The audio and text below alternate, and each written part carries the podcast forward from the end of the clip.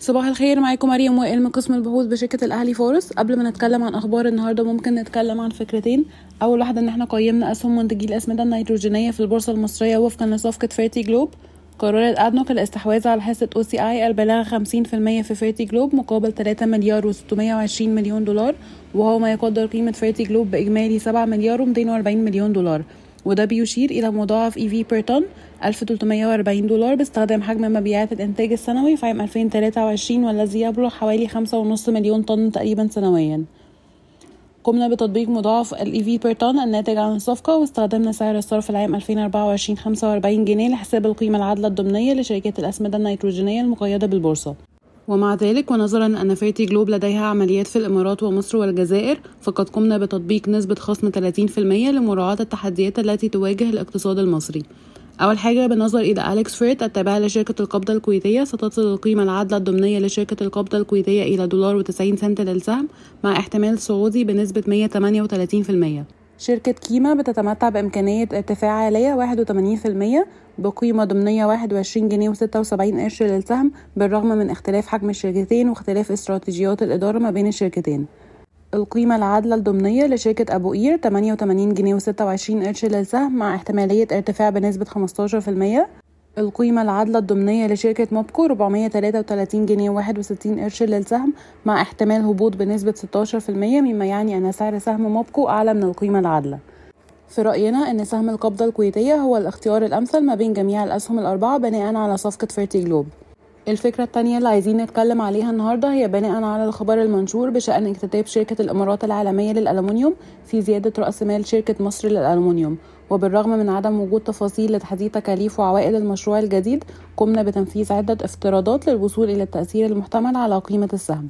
أول حاجة زيادة رأس المال الذي تم ضخه من مستثمر استراتيجي بقيمة 300 مليون دولار وده بيمثل 70% من القيمة الإجمالية للمشروع البالغة تقريبا 19.5 مليار جنيه ويمكن تمويل بقية التكلفة الاستثمارية للمشروع جزئيا من خلال الديون.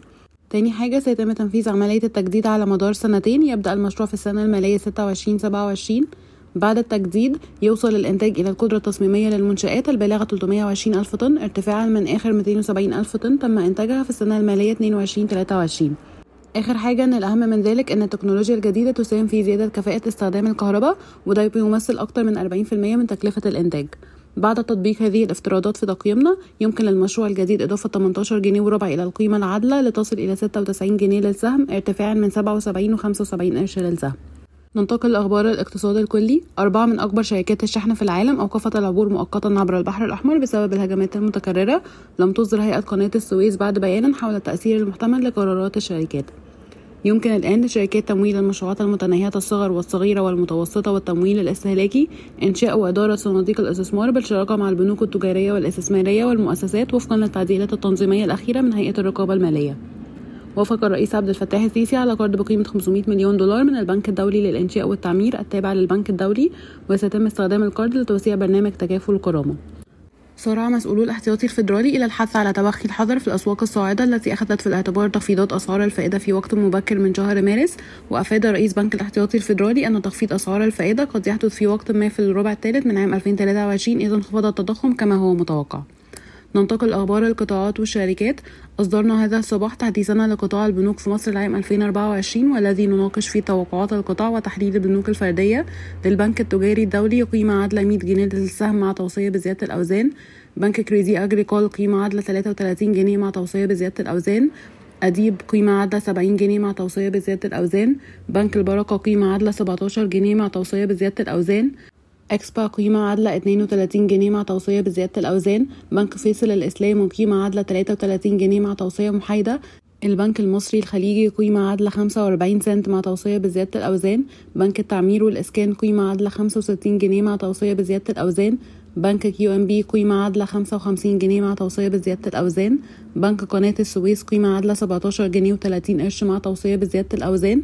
أفضل اختياراتنا لهذا القطاع هي البنك التجاري الدولي وأديب. فرض البنك التجاري الدولي قيودا إضافية على استخدام بطاقات الائتمان للإنفاق بالعملات الأجنبية حيث لن يسمح لحاملي بطاقات الائتمان بإنفاق سوى 7750 جنيه من معاملات العملات الأجنبية شهريا أثناء تواجدهم في مصر بغض النظر عن عدد بطاقات الائتمان التي يحملوها ودخل القيد حيز التنفيذ يوم الجمعة.